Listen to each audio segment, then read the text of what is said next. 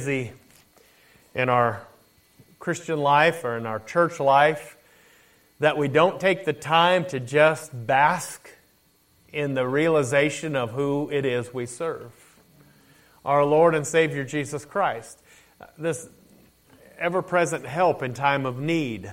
We think about what the Lord is doing and, and, and theology and things that we should do and things that we shouldn't do, and the relationship, the closeness, that, that uh, nearness that we have with the Lord can slip away and we can forget about it in, the, in, in all that we have to do and all the things that we have to get done.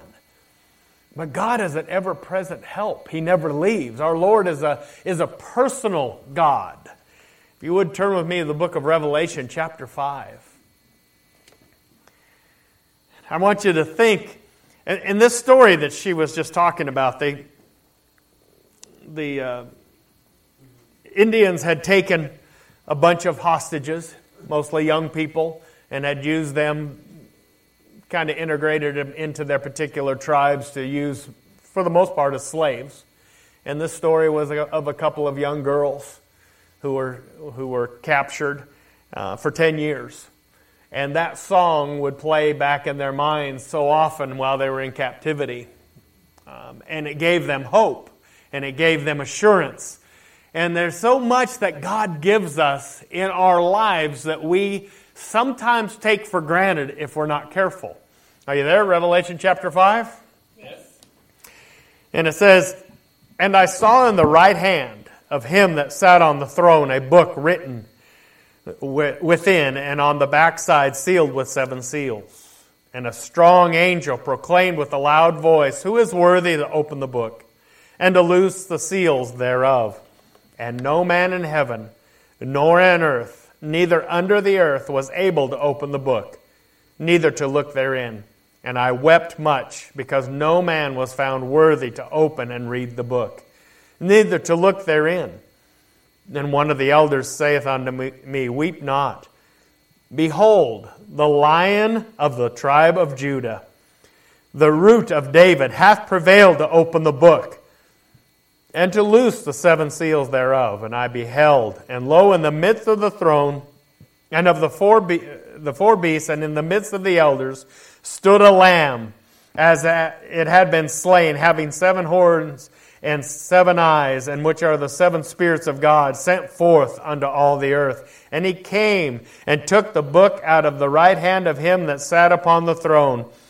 And when he had taken the book, the four beasts and four and twenty elders fell down before the Lamb, having every one of them harps and golden vials full of odors, which are the prayers of the saints. And they sung a new song, saying, Thou art worthy to take the book, to open the seals thereof. For thou wast slain and hath redeemed us to God by the blood out of every king, kindred and tongue and people and nation, and hast made us unto our God kings and priests, and we shall reign on the earth. And I beheld, and I heard the voice of many angels round about the throne, and the beasts and the elders, and the number of them was ten thousand times ten thousand and thousands of thousands saying with a loud voice, Worthy is the Lamb that was slain to receive power and riches and wisdom and strength and honor and glory and blessing. And every creature which is in heaven and on the earth and under the earth, and such as are in the sea, and all that are in them, heard I saying, Behold, and, and honor and glory and power be unto him that sitteth upon the throne and unto the Lamb forever and ever. And the four beasts said, Amen. And the four and twenty elders fell down and worshipped him that liveth forever and ever. Lord, we just exalt you today. Lord, we just give praise and worship and honor unto the name of Jesus Christ, our King. Thank you, Lord, for what you have done, but more so, Lord, thank you for who you are the King of kings and the Lord of lords. You truly are the Lion of Judah. And I praise you, Father. I ask God that you will use me and anoint me to give your people encouragement today. And I praise you in Jesus' name. Amen. Amen. Hallelujah. I was thinking about how church has changed down through the years. because um, I've been I've been going to church a long, long time, and so have some of you. And I think about how it used to be. It was it was like people were passionately in love with Jesus. Sometimes today we get stuck into theology. We get stuck into arguments or stuck into into what should or should not be going on in the church or in the world or whatever. And I think sometimes we lose track on what our ancestors had when they just woke up in the morning praising Jesus and they went through their day praising Jesus all day long. And you say, well, I do that. Well, I hope you do. I'm just saying that sometimes we get so bogged down that we forget to do that. Sometimes we lose sight on what it is to have that personal relationship with Jesus Christ. That it's not about theology, and theology is important. And it's not about the gifts of the Spirit, but the gifts of the Spirit are important. It's not about prophecy, but prophecy is important. It is about the fact that the Lamb of God is standing as, at the right hand of the Father, proclaiming His authority and His, and His rule. He is the Almighty God. He's why we do this. We think about some of the old songs that used to be sang. There was there were so many songs that just passionately proclaimed Jesus and that near relationship that people had with him. I think of one that said, Jesus, Jesus, Jesus. There's just something about that name. You remember that song? It said, Master, Savior, Jesus, like a fragrance after the rain. You know that, and people would sing that uh, unto the Lord just as if in, in a, in a, personal one on one because they were in a personal one on one. We have the benefit as Christians of having a God that is there in before us. The veil has been rent. We are, we are able to have that personal one on one relationship. Now, Catholicism will tell you that Jesus is an angry God. And he wants to exact vengeance upon people because of his anger, and that you have to have Mother Mary to calm him down, to soothe him over. I thank God that we don't serve a Jesus like that. Mormonism will tell you that there's just a whole bunch of them, and Jesus is just one of many. Thank God that He is not one of many. He is the one, and there is no other. It is just Jesus Christ. He is the one. I heard a preacher say one time, and it always stuck with me. He said, If you're ever struggling with a sermon, just start talking about Jesus and everything will start coming out. Because there's something about that name he is the Master, the Savior. He is Jesus, the King of Kings. When people have been in situations like we were just talking about, where they're captured and being, being held as hostage someplace, they would sing and proclaim the name of Jesus Christ. You can envision Paul and, and Silas in the prison in the middle of the night, just singing unto Jesus Christ our King. People dying on their, laying in their deathbed, struggling for their last breath, and in that breath, they're proclaiming the name of Jesus. There is truly something about that name. He is the, the Almighty Lord that never leaves us. We need to remember that. Phillips was, was dealing with all that was going on. He wasn't quite understanding it. He wasn't quite getting it. And he goes to Jesus and he says, We've seen you, but when are we going to see the Father? And Jesus, I'm paraphrasing obviously, Jesus said, If you have seen me, you have seen the Father. He is the express image of the Father, the Bible says. Basically, Jesus is God taking a selfie. That's what he is. He is the express image of Almighty God. He came as a man. Mankind sinned as flesh and blood. God chose to deal with the situation in flesh and blood. He, he chose to deal with a a carnal, fleshly problem in a fleshly way by sending his only begotten Son, Jesus Christ, to walk on the earth and to live just like we live, dealing with the same thing that we deal with, the same temptations, the same trials, the same hurts. He got hungry, he got tired, he hurt himself, he had good days, he had bad days, he lived it just like we live it, and he did it sinlessly so that he could redeem us from the pits and fires of hell and give us an eternal home in glory forever and ever. That's what Jesus did. And Jesus said, If you have seen me, you have seen the Father. You are, you are looking at the face of Almighty God when you look into Him. The old time saints, they sang about it, they proclaimed it, they understood that. I want us to remember that. The birth of Jesus Christ changed the world forever and ever. When Jesus was born, the world was shaken in a sense. Well, physically, it was shaken. It was shaken. The veil was rent. It was tore down. And the world has never, ever been the same. There has never been a person that has walked this earth that has had the impact in the world that our Lord and Savior Jesus Christ has had. Can you imagine America without the founding principles of Christianity?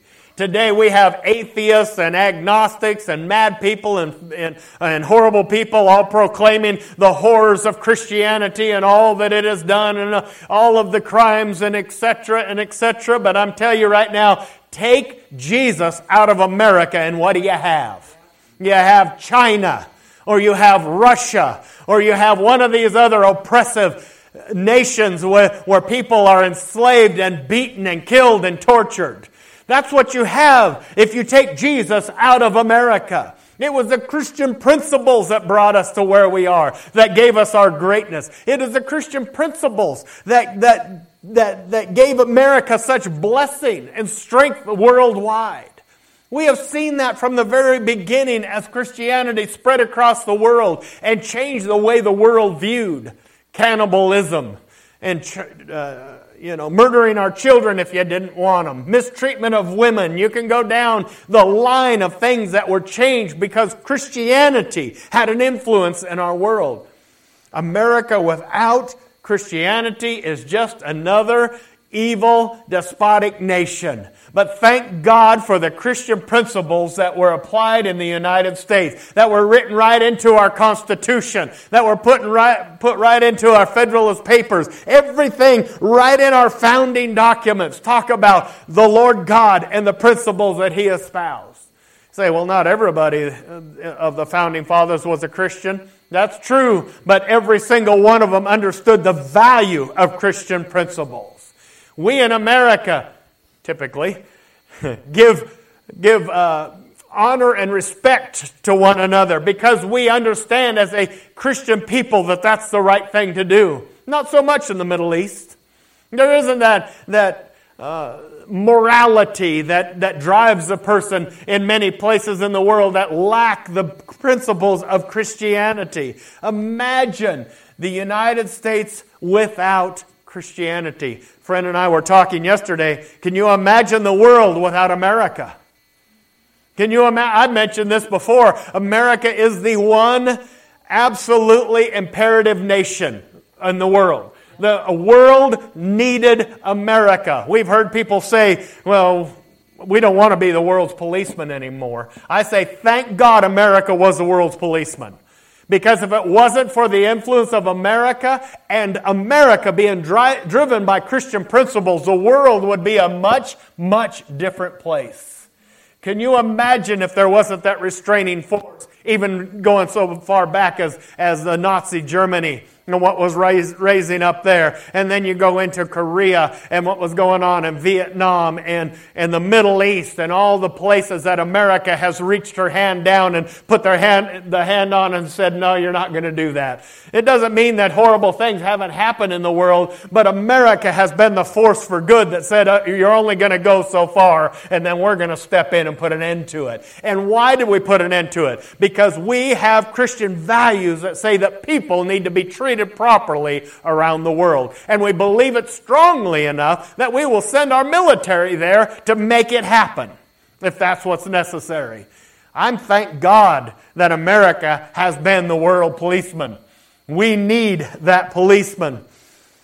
Be- even, even these people that are so angry, these atheists that reject God, these agnostics that claim that they don't know one way or the other or don't care, they live the benefits of a Christian America every single day. You say, well, America is not a Christian nation. No, it really isn't. But it is a nation founded on Christian principles. We're not a Christian nation. There's a lot of evil in this land. There's a lot of ungodliness in this land. But our nation was founded on those principles, and those principles still, still flow through our bloodstream in this country. And thank God it does. Catholicism gives you a, a God that's not desirable, no desire to follow such a God. Mormonism gives you a God that I have no desire to follow such a God. The way that they twist, so many different religions twist who Jesus is into something I don't want to follow. But I thank God that we have the Jesus Christ that we have. This, this Jesus that has a personal, one-on-one relationship. The Bible tells us in Revelation that He is the morning star. You know what that should mean to us? That means when our eyes pop open in the morning, there should be a morning star in our life. I'm not talking about one up in the sky. I'm talking one in our heart. That one, that, that glorious God that, that, that gives light unto our day, that morning star, that bright light that makes our day worth getting up for that gives us hope in our day that no matter what happens, we have a guiding light. That is Jesus Christ, our Lord. That is our Savior. He's, the Bible tells us that He sticks closer than a brother. He is a God that sticks closer than a brother. He is a personal God. He is not just pages in a book. He is flesh and blood God that walks and talks among us. He was down here on earth. You say, well, I've never seen him with my eyes, but you have seen him with your spirit if you are born again. You have seen him. He has walked with you in a very personal way. He has spoken to you in a very personal way. And I think about and Deb, she did. She got that song in my head, and it's played 24 hours a day for weeks now. I, uh, I can't get it out. It's such a beautiful song. And, and I remember John, Joni Eareckson Tada. Anybody remember her? And I remember when I was going to a Christian school back in the 70s, and she had, uh, had that accident. I believe it was 1969, 68, right in that range. I want you to put yourself in this position for a second. You're 17 again. That's a long time back for some of us. But you're 17 years old. You're athletic. You like to play sports. You, you are strong. And you dive into some water in Chesapeake Bay and you shatter the fourth whatever vertebrae. And you're laying in a hospital. And a doctor walks in and speaks to you as a 17 year old and says, You will never use your hands or your legs again. Can you imagine that? And she said that she went into such despair, such absolute despair and, and, and depression that she couldn't she wanted to die but she had no way to kill herself she couldn't do anything and she was just she was hopeless and then she said that a friend came into her room and spoke to her and, and said, Joni, sometimes God uses what he hates in order to bring to pass what he loves. That was quite a statement, especially when you're dealing with somebody in that position. But she said that started a, a fire within her as she started to think about what that meant and the depth of that. Sometimes God uses what he hates in order to bring about what he loves. And I was listening to her testimony on a video just recently, and she said, I would not trade this relationship with Jesus uh, and the intimacy with God, the sweetness, the nearness, the preciousness, the tenderness of faith that comes alive in my life. I wouldn't trade it today for any amount of walking. Wow. In the midst of such horror, I, I, I try to wrap my head around that. Could you imagine? You can't even lift a fork to eat. You can't wash yourself. You can't get in and out of bed. You can't, literally, you can do absolutely nothing she can lift her arms, is pretty much all she can do. Her hands are nothing but withered stubs that mean nothing. They're just there. She can't stand. She can't tend to anything of her own. And yet she says, I would not trade this intimacy that I have with Jesus Christ, this closeness, this tenderness, this sweetness, for all the ability to walk every day of my life. I would not trade it. Folks, I want that relationship with Jesus Christ. I want that nearness to Him. I want to experience Him in that way. God has used Joni Eareckson Tada in so many ways down through the years because of this.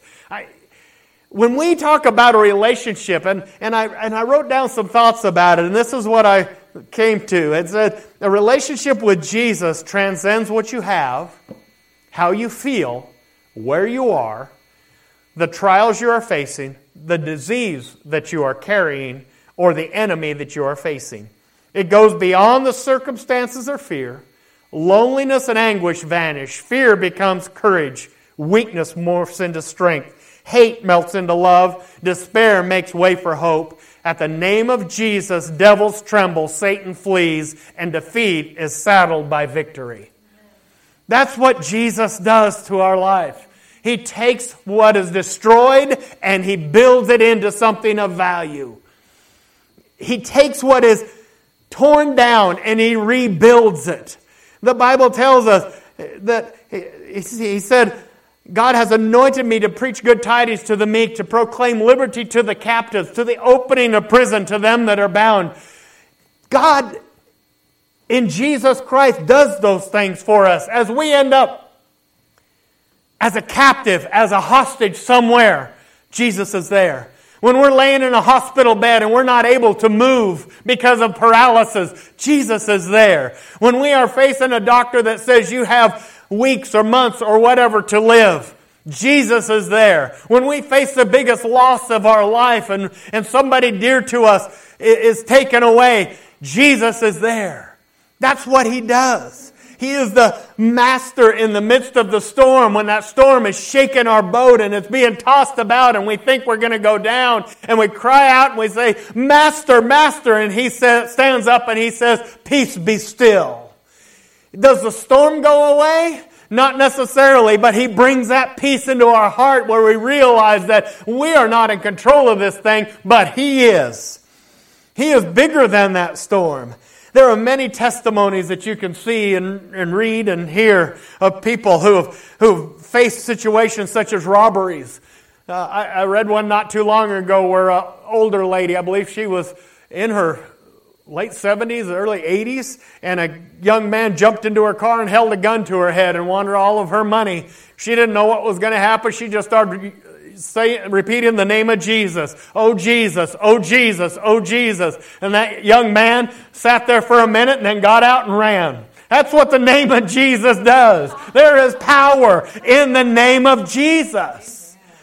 There is power in this. It's just not a name. And, and it drives me crazy today because, you know me, I, I, I get bothered by things that I think trivialize stuff. I get I have friends who are into this thing where you have to say it, Yeshua. You can't say Jesus. And it has to be Yeshua Yamashakina or whatever they say. I don't know what they say. I try not to know. I, it irritates me. You know what? It doesn't matter if you're Chinese. It doesn't matter if you're English. It doesn't matter if, if you're Middle Eastern. It doesn't matter what language you're speaking. God knows when you proclaim His name. If you pronounce it Yeshua, if you pronounce it Jesus, if you pronounce it Jesus, it doesn't matter. He is the same Jesus and He is in charge of those nations just like He is here.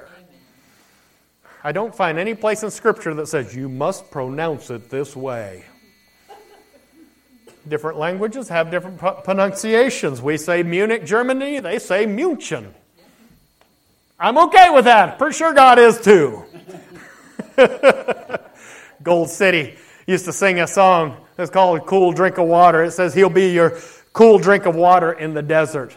When you're hungry, He'll bring manna from the sky. He'll be your strength when you're weary from the battle. For your need, He will bring in great supply. So many times in my hour of desperation, I've turned to Jesus and He's heard my earnest plea.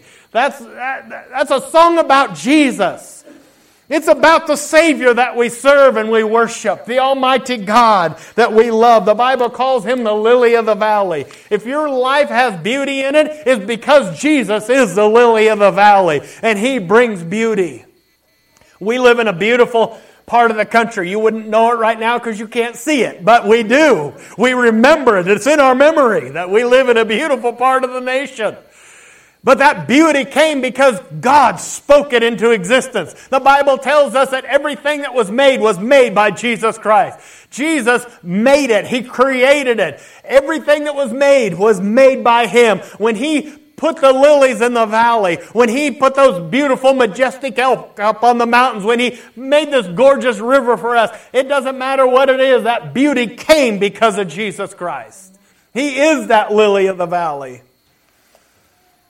There's an old song that says, There's within my heart a melody. Jesus whispers sweet and low, Fear not, I am with thee. Peace be still in all of life's ebb and flow. Jesus, Jesus, Jesus, sweetest name I know, fills my every longing, keeps me singing as I go. Anybody remember that song?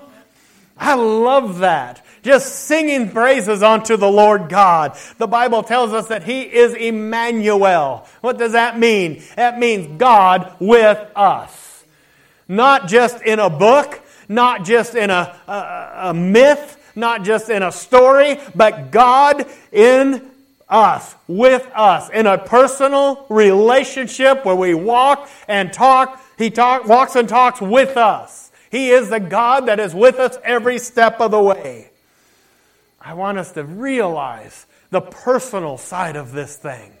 We sometimes, like I say, we get caught up in what we're supposed to do, how we're supposed to act, what's supposed to be done. The Bible uh, teaches this, teaches that. We argue theology, and all that stuff is important. But it's not important if we forget that the meaning of the whole thing is Jesus Christ, our Lord and Savior. That's why the devil tries so hard to get Jesus out of the picture. He wants Jesus out of the picture. Jesus isn't going to get out of the picture.